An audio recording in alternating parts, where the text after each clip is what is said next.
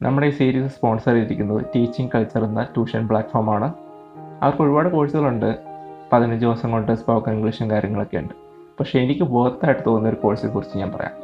High school മുതൽ P G വരെയുള്ള കുട്ടികൾക്ക് ഇംഗ്ലീഷ് ട്യൂഷൻ ലിറ്ററേച്ചറിൽ പി ജിയും നെറ്റ് ക്വാളിഫൈഡ് ആയിട്ടുള്ള അധ്യാപകരാണ് ആ ക്ലാസ്സുകൾ കൈകാര്യം ചെയ്യുന്നത്. അതും ചെറിയൊരു തുകയ്ക്ക്. നിങ്ങളുടെ കുട്ടികളെ അതിൽ ചേർക്കാൻ താല്പര്യമുണ്ടെങ്കിൽ ഡിസ്ക്രിപ്ഷനിൽ പോവുക. അവരുടെ ഫോൺ നമ്പറും ഇമെയിൽ ഐ ഡി ഉണ്ട്. നിങ്ങൾക്ക് നേരിട്ട് അവരോട് കോൺടാക്ട് ചെയ്യാം. അപ്പോൾ നിങ്ങൾ കേൾക്കുന്നത് ബി പോസിറ്റീവ് എന്ന മലയാളം പോഡ്കാസ്റ്റ് ആണ്. ഞാൻ നിങ്ങളുടെ ഹോസ്റ്റ് വിവേക്. നമ്മുടെ സീരീസിന്റെ അവസാന എപ്പിസോഡാണിത് നിങ്ങൾ സീരീസിന്റെ മുൻ എപ്പിസോഡുകൾ കേട്ടിട്ടില്ലെങ്കിൽ അത് കേട്ട് നോക്കണം. ഈ എപ്പിസോഡിൽ നമ്മൾ സംസാരിക്കുന്നത് ബീയിങ് എ ഗുഡ് ടീച്ചർ ഒരു നല്ല ടീച്ചർ ആയിരിക്കാൻ വേണ്ട ക്വാളിഫിക്കേഷനെ കുറിച്ചാണ് സംസാരിക്കുന്നത്. നിങ്ങൾ ഈ എപ്പിസോഡ് കേൾക്കുമ്പോൾ നിങ്ങളുടെ പരിചയത്തിലോ നിങ്ങളുടെ സുഹൃത്തുക്കളുടെ ഇടയിലോ അല്ലെങ്കിൽ നിങ്ങളുടെ കുടുംബത്തിലോ ടീച്ചറാവാൻ ആഗ്രഹിക്കുന്ന അല്ലെങ്കിൽ പഠിക്കുന്ന അല്ലെങ്കിൽ ടീച്ചറായിട്ടുള്ള ആരെങ്കിലും ഉണ്ടെങ്കിൽ ഈ എപ്പിസോഡ് ദയവായിട്ട് അവർക്കൊന്ന് ഷെയർ ചെയ്യണം. അപ്പോൾ ബി എഡ് കോളേജുകളിലൊക്കെ ഞാൻ പറയുന്ന കാര്യങ്ങളാണിത്. പക്ഷേ എന്റെ സർക്കിൾ വളരെ ചെറുതാണ്. എനിക്ക് ഒന്ന് രണ്ട് കോളേജുകളിൽ മാത്രമേ ഞാൻ പോകുന്നുള്ളൂ. അപ്പോൾ അങ്ങനെയാണ് എന്നാൽ പിന്നെ ഇതൊരു എപ്പിസോഡാക്കാം എന്ന് വിചാരിച്ചത്. കാരണം ഇതിലൂടെ കുറേ അധികം പേര് ഇത് കേൾക്കുമെന്ന് എനിക്കറിയാം. അപ്പോൾ എനിക്ക് പറയാനുള്ള കാര്യങ്ങൾ കൂടുതൽ ആൾക്കാരിലേക്ക് എത്തിക്കാൻ വേണ്ടിയിട്ടാണ് ഇത് എപ്പിസോഡായിട്ട് ചെയ്യുന്നത്. അപ്പോൾ ദയവായിട്ട് നിങ്ങൾക്ക് അറിയാമെന്നുണ്ടെങ്കിൽ ഒന്ന് ഷെയർ ചെയ്യണം. A P J Abdul Kalam നമ്മുടെ മുൻ രാഷ്ട്രപതിയും സയന്റിസ്റ്റും ഒക്കെ ആയിരുന്നു. അദ്ദേഹം പറഞ്ഞൊരു കാര്യമുണ്ട്. ബാക്ക് ബെഞ്ചിൽ ഇരിക്കുന്ന വിദ്യാർത്ഥികളുടെ തലയായിരിക്കും നമ്മുടെ രാജ്യത്തെ മാറ്റിമറിക്കാൻ പോകുന്നതും അത് വളരെ സത്യമായ കാര്യമാണ്. നമ്മളൊക്കെ ചെറുപ്പത്തിൽ ഏറ്റവും കൂടുതൽ കേട്ടിട്ടുള്ള ഒരു കാര്യമുണ്ട്. ഒരു ചോദ്യമാണത്. എന്താണെന്നറിയാവോ? നിനക്ക് വലുതാവുമ്പോൾ ആരാവണം? നിങ്ങൾ കേട്ടിട്ടുണ്ടാവും. ഞാൻ ഓരോ കാലഘട്ടത്തിലും എന്റെ ഓരോ വളർച്ചയുടെ ഓരോ ഘട്ടത്തിലും എന്നോട് ചോദിച്ചപ്പോൾ ഞാൻ ഓരോന്നാവണം എന്ന് പറഞ്ഞു. പക്ഷേ ഞാൻ പറയാത്ത ഒരു കാര്യം ഉണ്ടായിരുന്നു. എന്താണത്? ഒരു അധ്യാപകനാവണം എന്ന് ഞാൻ ഒരിടത്തും ആരോടും ഞാൻ പറഞ്ഞിട്ടില്ല. ഞാൻ ആഗ്രഹിച്ചിട്ട് പോലുമില്ല. കാരണം എന്റെ കുടുംബത്ത് ടീച്ചർമാരായിട്ട് ആരുമില്ല. നിങ്ങൾ എന്നെ ഫോളോ ചെയ്യുന്ന ഒരാളാണെങ്കിൽ എന്റെ എപ്പിസോഡുകൾ നേരത്തെ കേട്ടിട്ടുണ്ടെങ്കിൽ നിങ്ങൾക്കറിയാം. ഞാൻ ഇന്നൊരു അധ്യാപകനാണ് ഒരു ടീച്ചറാണ്. അപ്പോൾ ആദ്യം ഞാൻ എങ്ങനെ ഒരു ടീച്ചറായി എന്ന് വളരെ ചുരുക്കി പറയാം. മൈ ഗ്രേറ്റസ്റ്റ് മിസ്റ്റേക്ക് എന്ന എപ്പിസോഡിൽ ഞാൻ പറഞ്ഞിട്ടുണ്ട് ഞാനൊരു ഐ ടി എംപ്ലോയി ആയിട്ടാണ് കരിയർ സ്റ്റാർട്ട് ചെയ്തത്. പിന്നെ എങ്ങനെ ടീച്ചറായി എന്നൊരു ചോദ്യം ഉണ്ടാവും. ആ ഒരു ട്രാൻസ്ഫോർമേഷൻ വളരെ വലുതായിരുന്നു അതൊരു എപ്പിസോഡായിട്ട് തന്നെ ചെയ്യേണ്ട കാര്യങ്ങളാണ്. പക്ഷേ നമ്മൾ അതിനെക്കുറിച്ചല്ല ഇന്ന് സംസാരിക്കുന്നത്. അതുകൊണ്ട് വളരെ ചുരുക്കി പറയാം ഞാൻ എങ്ങനെ ടീച്ചറായിരുന്നു ഈ സീരീസിന്റെ ആദ്യത്തെ എപ്പിസോഡിൽ ഫേവറേറ്റ് ടീച്ചേഴ്സ് എന്ന എപ്പിസോഡിൽ ഞാൻ പറഞ്ഞിട്ടുള്ള കാര്യമാണ്. അതുകൊണ്ട് കൂടുതൽ വിശദീകരിക്കുന്നില്ല. പ്ലസ് ടുവിൽ പഠിക്കുന്ന സമയത്ത് എനിക്ക് കിട്ടിയൊരു അധ്യാപകൻ. അദ്ദേഹത്തിന്റെ ക്ലാസ്സിലിരിക്കുന്ന സമയത്താണ് ആദ്യമായിട്ട് എനിക്ക് ജീവിതത്തിൽ തന്നെ ആദ്യമായിട്ട് ഒരു മോഹം മോഹം എന്ന് തന്നെ ഞാൻ പറയും. മോഹം ഉദിച്ചത്. കാരണം അതേപോലെ എനിക്കും പഠിപ്പിക്കണം എന്നൊരു തോന്നൽ ഒരു ആഗ്രഹം എനിക്കുണ്ടായി. അപ്പോൾ ഞാൻ ആഗ്രഹിച്ച അല്ലെങ്കിൽ ഞാൻ അന്ന് പഠിക്കുമ്പോൾ ഞാൻ എത്തണം എന്ന് ആഗ്രഹിക്കുന്ന കരിയറുമായിട്ട് ഒരു ബന്ധമില്ലാത്ത മേഖലയാണ് അധ്യാപനം. അപ്പോൾ ഇതെങ്ങനെ നടക്കുമെന്നൊന്നും എനിക്കറിയില്ല. പക്ഷെ ഒരു മോഹം അതങ്ങനെ കിടന്നു. ആ ഇടയ്ക്കാണ് അമ്മയുടെ അനിയത്തി കുഞ്ഞമ്മ വീട്ടിൽ വരുന്നത്. കുഞ്ഞമ്മ വീട്ടിൽ വന്ന് കുറേ സംസാരിച്ച കൂട്ടത്തിൽ ഒരുപാട് വിഷമമൊക്കെ പറഞ്ഞു. അവരുടെ മകൻ അവനന്ന് എട്ടിലോ ഒമ്പതിലോ പഠിക്കുകയാണ്. അപ്പോൾ പഠിക്കുന്നൊന്നുമില്ല കറങ്ങടക്കാണ് അങ്ങനെ ഭയങ്കര വിഷമമാണെന്ന് പറഞ്ഞു അപ്പോൾ ഞാൻ അവിടെ നിൽപ്പുണ്ട് ഞാനിത് കേട്ടിട്ട് ഞാൻ പറഞ്ഞു അവനെ ഒന്ന് ഇങ്ങോട്ട് വിടാവോ? എനിക്കറിയാവുന്ന എന്തെങ്കിലും ഞാൻ പറഞ്ഞു കൊടുക്കാമെന്ന് പറഞ്ഞു. കുഞ്ഞമ്മയ്ക്ക് ഭയങ്കര സന്തോഷമായി. അമ്മയൊന്നും പറഞ്ഞില്ല. എനിക്കാണെങ്കിൽ പരീക്ഷിക്കാൻ ഒരാളെ കിട്ടിയ സന്തോഷം. പിറ്റേന്ന് വൈകുന്നേരം ആ കുറേ ബുക്കൊക്കെ ആയിട്ട് വീട്ടിൽ വന്നു. ഞാൻ അവനെ പിടിച്ചിരുത്തി ഞാൻ അവന്റെ ബുക്ക് മൊത്തം വായിച്ചു നോക്കിയിട്ട് ഞാൻ എന്തൊക്കെയോ അവനെ പഠിപ്പിക്കാൻ ശ്രമിച്ചു. പക്ഷെ ഒന്നും നടന്നില്ല അത് കുളവായിപ്പോയി പക്ഷെ ആ ശ്രമമാണ് ഇന്ന് എന്നെ ഒരു അധ്യാപകനാക്കി മാറ്റിയത്. അത് തീർച്ചയാണ്. അപ്പോൾ ഞാൻ തുടക്കകാലത്ത് പഠിപ്പിക്കാൻ കയറിയ സമയത്ത് ഞാൻ ക്ലാസ്സിൽ ചെല്ലുമ്പോൾ ഞാൻ പറയുന്ന ഒരൊറ്റ കാര്യമുള്ളൂ. നിങ്ങൾക്ക് എന്ത് സംശയം ഉണ്ടെങ്കിലും നിങ്ങൾക്ക് ഞാൻ പറയുന്ന ക്ലാസ്സിൽ അല്ലെങ്കിൽ നിങ്ങൾ വായിച്ചു നോക്കുമ്പോഴോ എപ്പോഴെങ്കിലും എന്തെങ്കിലും ഒരു സംശയം ഉണ്ടെങ്കിൽ ഈ ഇൻസ്റ്റിറ്റ്യൂഷനിൽ ഞാൻ എവിടെയാണെങ്കിലും ഞാൻ പോകുന്നതിന് മുമ്പ് എവിടെയാണെങ്കിലും നിങ്ങൾക്ക് എപ്പോൾ വേണമെങ്കിലും എന്നെ വന്ന് കാണാം. ആ സംശയം ക്ലിയർ ചെയ്യാം എന്ന് ഞാൻ പറയാറുണ്ട്. പക്ഷേ വരുന്ന കുട്ടികളുടെ എണ്ണം വളരെ കുറവാണ്. ഒന്നോ രണ്ടോ പേരെ വരത്തുള്ളൂ. എന്നാലും ഞാൻ പറയാറുണ്ട്.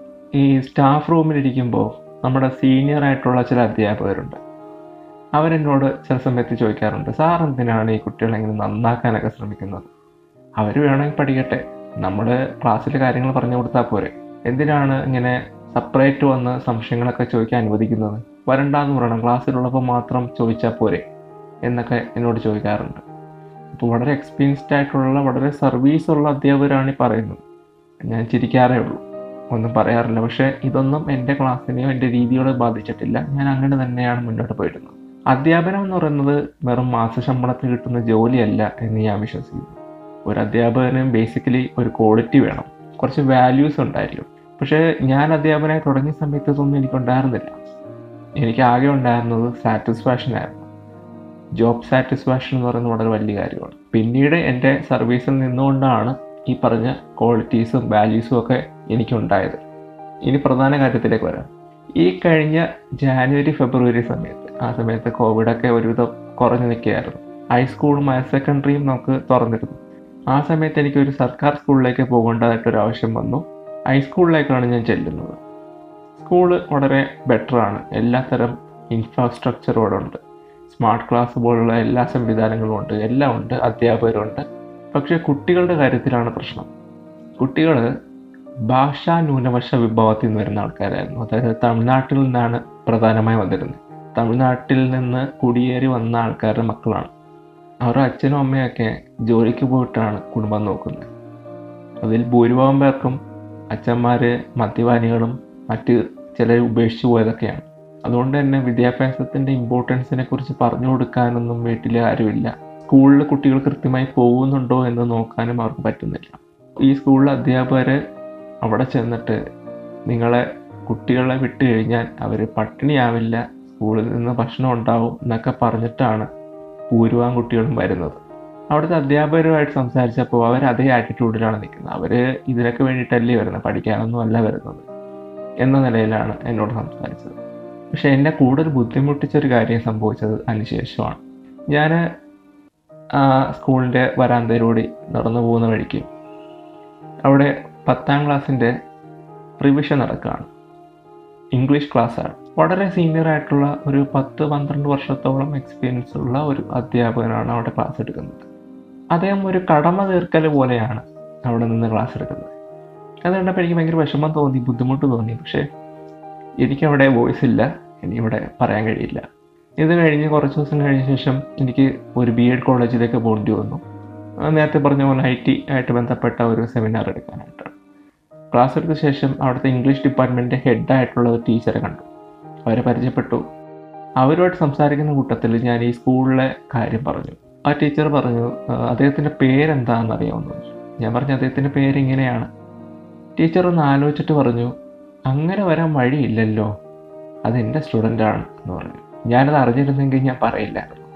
ഞാൻ ആകെ ചമ്മി. ടീച്ചർ പറഞ്ഞു അദ്ദേഹം വളരെ മികച്ച ഒരു വിദ്യാർത്ഥിയായിരുന്നു. ഫസ്റ്റ് റാങ്കോടുകൂടിയാണെന്ന് ബി എഡ് പാസ്സായത്. എന്ന് മാത്രമല്ല ലിറ്ററേച്ചറിൽ നല്ല നോളജ് അദ്ദേഹത്തിനുണ്ട്. കുട്ടികളെ പഠിപ്പിക്കണമെന്ന് ഭയങ്കര ആഗ്രഹത്തോടെയാണ് അദ്ദേഹം ഈ ഒരു ഫീൽഡിലേക്ക് വന്നത്. അദ്ദേഹം ഒരു സാധാരണ കുടുംബത്തിൽ നിന്ന് വന്ന ഒരാളാണ്. അത് മാത്രമല്ല ടീച്ചർ അദ്ദേഹത്തെക്കുറിച്ച് അന്വേഷിച്ചപ്പോൾ അദ്ദേഹം ആദ്യകാലത്ത് കയറിയ സ്കൂളുകളിലൊക്കെ നല്ല അഭിപ്രായമായിരുന്നു. ഇത്രയും കേട്ടപ്പോൾ എനിക്ക് അദ്ദേഹത്തോടുള്ള ബുദ്ധിമുട്ടും കാര്യങ്ങളൊക്കെ അങ്ങ് മാറി. കാരണം മറ്റൊന്നുമല്ല ഞാൻ പഠിപ്പിക്കാൻ കയറിയിട്ട് ഇപ്പോൾ കുറച്ച് കാലമാണ് ഇതിനിടയിൽ തന്നെ ഞാൻ ഒരുപാട് വട്ടം കേട്ട് കഴിഞ്ഞ ഒരു കാര്യമാണ് സീനിയേഴ്സിൽ നിന്ന്. അപ്പോൾ അദ്ദേഹം പത്ത് പന്ത്രണ്ട് കൊല്ലമായിട്ട് പഠിപ്പിക്കുകയാണ്. അപ്പോൾ എത്രയോ കാലമായിട്ട് അദ്ദേഹത്തിന്റെ കൂടെ പഠിപ്പിക്കുന്നവർ അദ്ദേഹത്തോട് പറയുന്നുണ്ടാവും എന്തിനാണ് നമ്മൾ ഇത്രയും കാര്യങ്ങളിൽ ഇടപെടുന്നത്? ഒരു ഘട്ടം കഴിയുമ്പോൾ നമുക്കും തോന്നും നമ്മളെല്ലാം മനുഷ്യരാണ്. ഞാനും അവരും മേടിക്കുന്ന ഒരേ ശമ്പളമല്ലേ? ഞാൻ മാത്രമാണ് എന്തിനാണ് ഇത്രയും കഷ്ടപ്പെടുന്നത് എന്നൊരു തോന്നൽ നമുക്കുണ്ടാവും. അപ്പം അങ്ങനെ ഒരു തോന്നലായിരിക്കാം അദ്ദേഹത്തിന്റെ ആ സ്പിരിറ്റ് ഇല്ലാതാക്കിയെന്ന് ഞാൻ വിശ്വസിക്കുന്നു. ഞാൻ പോകുന്ന ബി എഡ് കോളേജുകൾ ബി എഡ് കോളേജുകൾ എന്ന് പറയുന്നത് അധ്യാപകരെ വാർത്തെടുക്കുന്ന സ്ഥലമാണ്. ഞാൻ പോകുന്ന കോളേജുകളിൽ ഞാൻ പറയുന്നൊരു കാര്യമുള്ളൂ. നിങ്ങളുടെ മുമ്പിലിരിക്കുന്ന കുട്ടികൾ ഭാവിയിലെ പൗരന്മാരാണ്. നിങ്ങൾക്ക് അവരുമായിട്ട് വലിയ ബന്ധമൊന്നും ഉണ്ടായെന്ന് വരില്ല. പക്ഷെ നിങ്ങളുടെ കുട്ടികൾ ഇടപെടാൻ പോകുന്നത് അവരുമായിട്ടാണ്. നിങ്ങൾ വേറൊന്നും ചെയ്യേണ്ട. നിങ്ങളുടെ കഴിവിന്റെ പരമാവധി ശ്രമിക്കുക മാത്രം ചെയ്താൽ മതി. നിങ്ങൾ വേറൊന്നും ചെയ്യേണ്ട. നിങ്ങളുടെ ക്ലാസ് കഴിഞ്ഞ് ഒരു കുട്ടിയും ഒരു സംശയത്തോടുകൂടി വീട്ടിലേക്ക് പോവാതിരിക്കണം. അത്രയേ ഉള്ളൂ. കാരണം ഞാൻ മുമ്പ് പറഞ്ഞ പോലെ പല ക്ലാസ്സുകളിലും സംശയം ചോദിച്ചിട്ട് പറഞ്ഞു തരാതെ പോയിട്ടുള്ള അനുഭവങ്ങൾ എനിക്കുണ്ട്. എന്റെ ക്ലാസ്സിൽ ഇരിക്കുന്ന കുട്ടികളിൽ പഠിക്കാൻ ഇച്ചിരി മോശമായ ആൾക്കാരൊക്കെ ആയിരിക്കും. എന്നാലും സംശയങ്ങളൊക്കെ എന്നോട് ചോദിക്കുമ്പോൾ എനിക്ക് ഓർമ്മ വരുന്നത് എന്നെ തന്നെയാണ്. എന്റെ ക്ലാസ്സിന് ഞാൻ എപ്പോഴും അനലൈസ് ചെയ്യുന്നത് പഠിക്കുന്ന വിദ്യാർത്ഥികൾ വെച്ചല്ല. പഠിക്കാൻ പിന്നിലേക്ക് നിൽക്കുന്ന വിദ്യാർത്ഥികൾ വെച്ചിട്ടാണ് എന്റെ ക്ലാസ് ഞാൻ അനലൈസ് ചെയ്യുന്നത്. അങ്ങനെയാണെങ്കിൽ മാത്രമേ നമ്മുടെ ക്ലാസ്സിൽ ഇനിയും കുറേ കാര്യങ്ങൾ ചെയ്യാനുണ്ട് എന്ന് നമുക്ക് തോന്നത്തുള്ളൂ. അതുപോലെ ഒരു അധ്യാപകന് മാത്രം വിചാരിച്ചാൽ കുട്ടികൾ നന്നാവത്തൊന്നുമില്ല. കാരണം പുതിയ നിയമങ്ങളൊക്കെ വെച്ചിട്ട് ഒരു അധ്യാപകന് കുട്ടികളെ ഫോഴ്സ് ചെയ്യുന്നതിനൊക്കെ പരിധിയുണ്ട്. ഒരു പരിധിക്കപ്പുറം ഒരു കുട്ടിയെ നമുക്ക് ഫോഴ്സ് ചെയ്യാൻ പറ്റില്ല ഫോഴ്സ് ചെയ്ത് കഴിഞ്ഞാൽ പിന്നെ ചോദ്യങ്ങൾ വരും. എന്നാൽ ഇതിനെല്ലാം ഇടയിൽ നിന്നുകൊണ്ട് തന്നെ പഠിക്കാൻ പിന്നിലാണെങ്കിലും പഠിക്കണമെന്ന ആഗ്രഹമുള്ള വിദ്യാർത്ഥികളെ കൈപിടിച്ച് മുന്നോട്ട് കൊണ്ടുവരണമെന്നത് ഓരോ അധ്യാപകന്റെയും കടമയാണെന്ന് ഞാൻ വിശ്വസിക്കുന്നു. നമ്മുടെ ക്ലാസ്സിൽ ഇരിക്കുന്ന കുട്ടികളെ ഒരു ആപ്പിളായിട്ട് കണക്കാക്കുകയാണെങ്കിൽ നമുക്ക് ആപ്പിളിനെ മുറിച്ചു നോക്കി അതിന്റെ സീഡ് എത്രയുണ്ടെന്ന് എണ്ണി നോക്കാം. പക്ഷേ ആ സീഡുകളിൽ നിന്ന് എത്ര ആപ്പിൾ മരങ്ങൾ ഉണ്ടാവുമെന്ന് നമുക്ക് പറയാൻ പറ്റില്ല. എന്ന് പറയുന്ന പോലെ പഠിക്കുന്ന വിദ്യാർത്ഥികൾ തന്നെ ജീവിതത്തിൽ എല്ലാം നേടും എന്ന് പറയാൻ കഴിയില്ല. നമ്മുടെ ക്ലാസ്സിൽ ബാക്ക് ബെഞ്ചിലിരിക്കുന്ന നമ്മളെ ഏറ്റവും കൂടുതൽ ബുദ്ധിമുട്ടിക്കുന്ന ഒരു വിദ്യാർത്ഥിയായിരിക്കും ഒരുപക്ഷെ നാളെ നമ്മളെ ഞെട്ടിക്കുന്ന ഏതെങ്കിലും ഒരു പൊസിഷനിലേക്ക് എത്തുന്നു. അതുകൊണ്ട് എല്ലാവരെയും ഒരേപോലെ കാണുക എല്ലാവരെയും ഒരേ കണക്ക് പഠിക്കാൻ സഹായിക്കുക. അതുമാത്രമാണ് നമുക്കുള്ള ജോലി. ഇതൊരു കേവലൊരു ജോലിയായിട്ട് കണക്കാക്കരുത്. കേരളത്തിലെല്ലാവരും ലിറ്ററേറ്റ് ആണ്. നമ്മുടെ കേരളം തന്നെ ഇന്ത്യയിലെ ഹയസ്റ്റ് ലിറ്ററേറ്റ് സംസ്ഥാനമാണ്. എന്നാൽ എത്ര പേർക്ക് ക്വാളിറ്റി എഡ്യൂക്കേഷൻ ഉണ്ട്? വളരെ കുറവാണ്. ക്വാളിറ്റി എഡ്യൂക്കേഷൻ കൊടുക്കുന്ന അധ്യാപകരും ക്വാളിറ്റി എഡ്യൂക്കേഷൻ കൊടുക്കുന്ന സ്ഥാപനങ്ങളും നമ്മുടെ നാട്ടിൽ വളരെ കുറവാണ്. ഹൈ സ്റ്റാൻഡേർഡ് സ്റ്റാറ്റസ് ഉള്ള ഉയർന്ന ഫീസ് വാങ്ങുന്ന സ്കൂളുകളിൽ നിങ്ങളുടെ കുട്ടികളെ പഠിപ്പിക്കുമ്പോൾ നിങ്ങൾ അവിടെ നിന്ന് ക്വാളിറ്റി എഡ്യൂക്കേഷൻ പ്രതീക്ഷിക്കുന്നുണ്ടോ? ക്വാളിറ്റി എഡ്യൂക്കേഷൻ എന്ന് പറയുന്നത് വളരെ അത്യാവശ്യമുള്ള കാര്യമാണ്. കാരണം വെറുതെ മാർക്ക് മാത്രമല്ല കുട്ടികൾ മേടിക്കേണ്ടത് അവൻ നല്ലൊരു മനുഷ്യനാവണമെങ്കിൽ ക്വാളിറ്റി എഡ്യൂക്കേഷൻ മസ്റ്റാണ് എനിക്ക് ഇതിനകത്ത് കൂടുതൽ കാര്യങ്ങൾ പറയുന്നതിന് പരിമിതികളുണ്ട്. കാരണം ഞാനും ഒരു അധ്യാപകനായതുകൊണ്ട് തന്നെ ഇതിനകത്ത് നിന്നുകൊണ്ട് മാത്രമേ എനിക്ക് പറയാൻ സാധിക്കത്തുള്ളൂ. അപ്പം ചുരുക്കി പറഞ്ഞാൽ അധ്യാപക സമൂഹത്തിൽ നിന്ന് തന്നെ പഠിപ്പിക്കാൻ ഇറങ്ങുന്ന പുതിയ അധ്യാപകരെയും നിരുത്സാഹപ്പെടുത്തുന്ന കാര്യങ്ങളാണ് സംഭവിക്കുന്നത്. ഈ പിന്തിരിപ്പൻ ആശയങ്ങളെ പിന്തള്ളിക്കൊണ്ട് മുന്നോട്ട് പോകാൻ കഴിയുന്ന ഒരു പുതിയ തലമുറ അധ്യാപകരെ കൊണ്ടുവരിക. അവരെ മോട്ടിവേറ്റ് ചെയ്യുക. അവരെ കൊണ്ട് ക്വാളിറ്റി എഡ്യൂക്കേഷൻ നമ്മുടെ കുട്ടികൾക്ക് നൽകാൻ കഴിയണം അതാണ് ഇതിനുള്ള ഒരു പരിഹാരമായിട്ട് എനിക്ക് മുന്നോട്ട് വയ്ക്കാറുള്ളത് അപ്പോൾ ആദ്യം പറഞ്ഞതുപോലെ നിങ്ങളുടെ പരിചയത്തിൽ ആരെങ്കിലും ഉണ്ടെങ്കിൽ അധ്യാപകരാകാൻ പഠിക്കുന്നവരോ അധ്യാപകരോ അധ്യാപകരാകാൻ ആഗ്രഹിക്കുന്നവരോ ഉണ്ടെങ്കിൽ ഈ എപ്പിസോഡ് തീർച്ചയായും ഷെയർ ചെയ്യുക. അതുപോലെ നിങ്ങൾ കേൾക്കുന്നത് എവിടെയാണെങ്കിലും ഒന്ന് സബ്സ്ക്രൈബ് ചെയ്യുക ഒന്ന് ഫോളോ ചെയ്യുക. അതുപോലെ ഈ എപ്പിസോഡിനെ കുറിച്ചുള്ള നിങ്ങളുടെ അഭിപ്രായങ്ങളും നിർദ്ദേശങ്ങളും എനിക്ക് ഇമെയിലായിട്ടോ ഇൻസ്റ്റ വഴിയോ എനിക്ക് അയച്ചു തരാം. അപ്പോൾ ഇതോടുകൂടി നമ്മുടെ ഈ സീരീസ് പേരന്റ് ചൈൽഡ് ടീച്ചർ എന്ന സീരീസ് അവസാനിക്കുകയാണ്. അപ്പോൾ എല്ലാവരോടും നന്ദി. This is Vivek signing